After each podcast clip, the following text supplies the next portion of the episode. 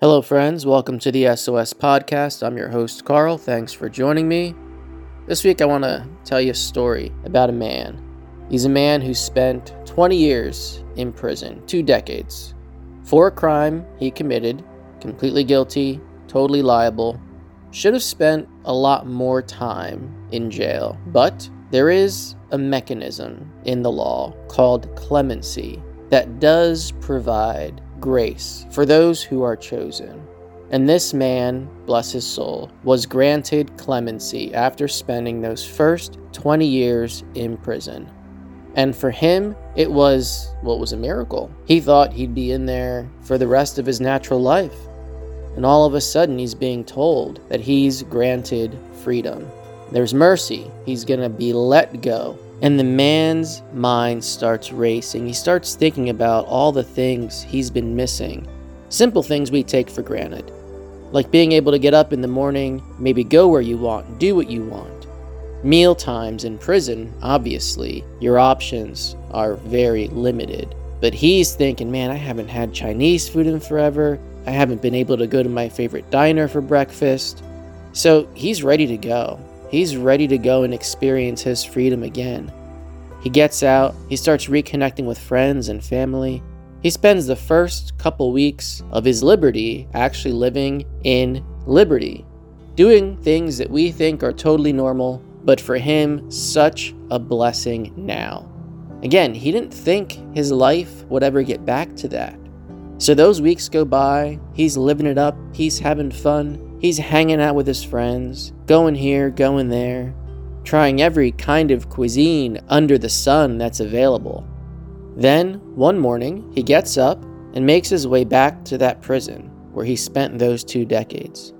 He goes up to the front desk, and of course, the guards there recognize him, and they assume that he's there to visit an inmate.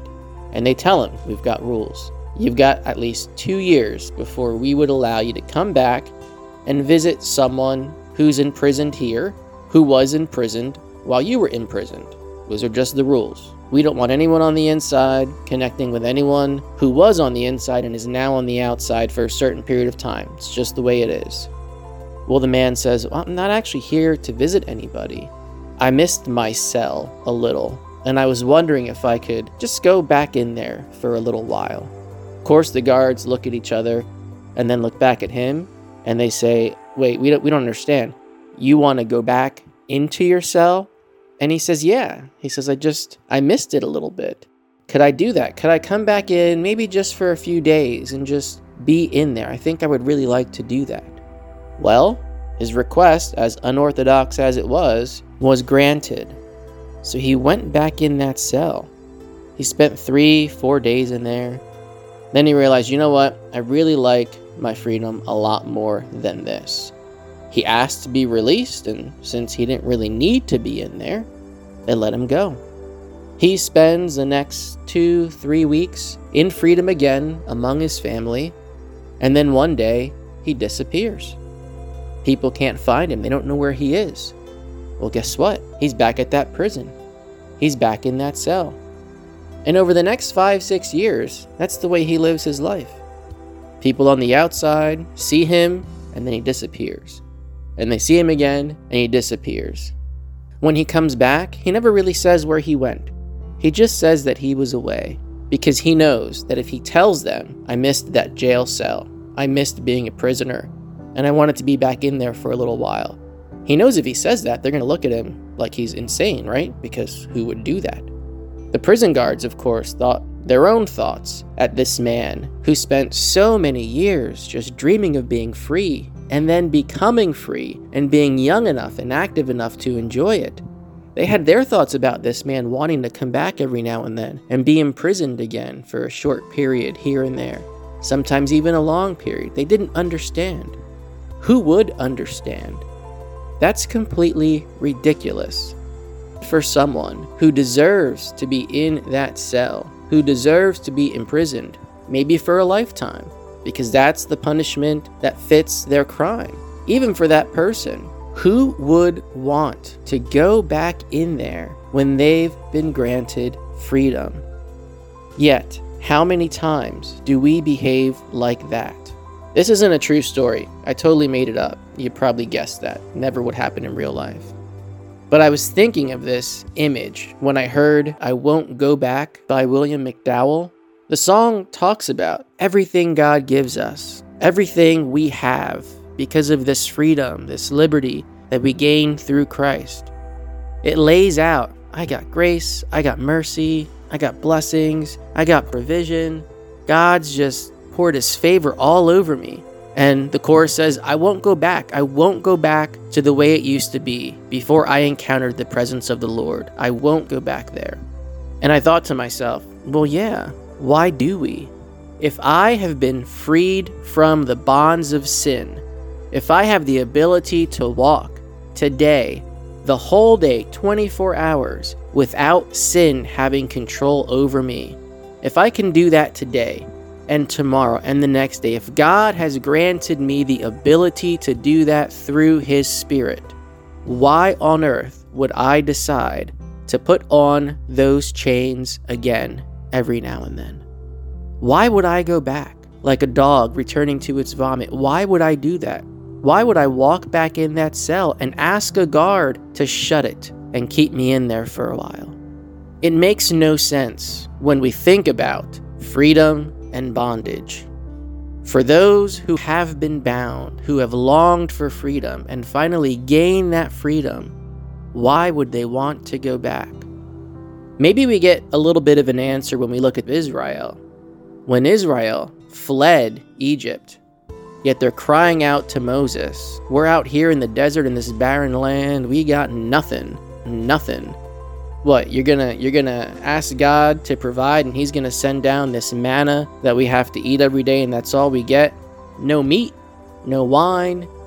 It would be better for us to be back in captivity slaves in egypt because at least then we'd have some good food to eat. That's what these people said. Even for just some good food and drink they were willing in their hearts to be back in Egypt, captive slaves. We go and put ourselves back in captivity, back in bondage for these fleeting, insignificant, and I call them invisible pleasures, right? They're fake, they disappear, they're temporary. Why do we do that? Well, there's a thousand reasons why we do that. The main reason is sin is still active in us and we often don't actually respond to it the way we're supposed to.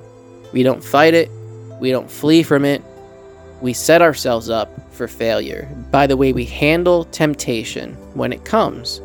Just as silly as it is to want to be bound again by sin, it is just as silly to not prepare for the battles that will be ahead that try to take us back to that place. We've been set free. We've been granted clemency. We've been given a gift of grace. We should be bound because that's what we deserve. But Christ set us free from that. And the hope would be that we in our hearts would feel, I won't go back. Not that I can't go back, not that I'm not able to go back, but I won't go back. It's my willful decision to stay free. It's my willful decision, it's my desire to line up with God's desire, which is for me to walk in freedom today, tomorrow, the next day, and to continue that.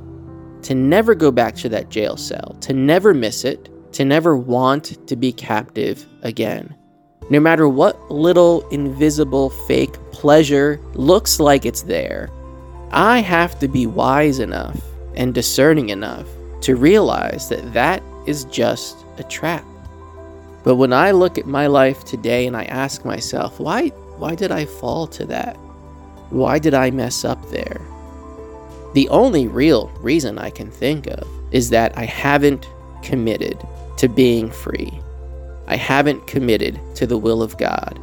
I haven't committed to actually standing up against temptation, fighting it, fleeing from it, preparing myself to deal with it because we know when it's coming down the pike.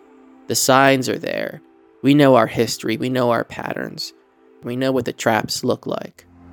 We were wise to accept salvation and follow Christ out of those cells. Let us not be fools who gladly return to that prison. Father, I ask you, God, to open our eyes, give us more clarity. Let us see this for what it is. Let us understand exactly what this freedom is that you give us. Because if we truly appreciate that, God, if we truly know what you have given us for free, how could we possibly want to bind ourselves again? How could we possibly want to submit to sin again? How could we possibly want to be in league with the enemy to try to destroy us, Father? God, give us that clarity. Give us that wisdom. Give us your heart your desire to continue to see us walk in freedom. When temptation comes, God, when we're presented with sin that looks great but we know is deadly, Father, just let our eyes and our hearts see that clearly. And expose in us, God, the evil that still exists, the desires that we still have that don't line up with yours, God. Expose that to us, God, and show us how to change that in us. Father, we love you, and we can't wait to see you face to face. In Jesus' name we pray, amen. Good day, and God bless. Soul. Ow. Ow. Soul. We hope you have enjoyed this week's episode of the Sold Out Soul podcast.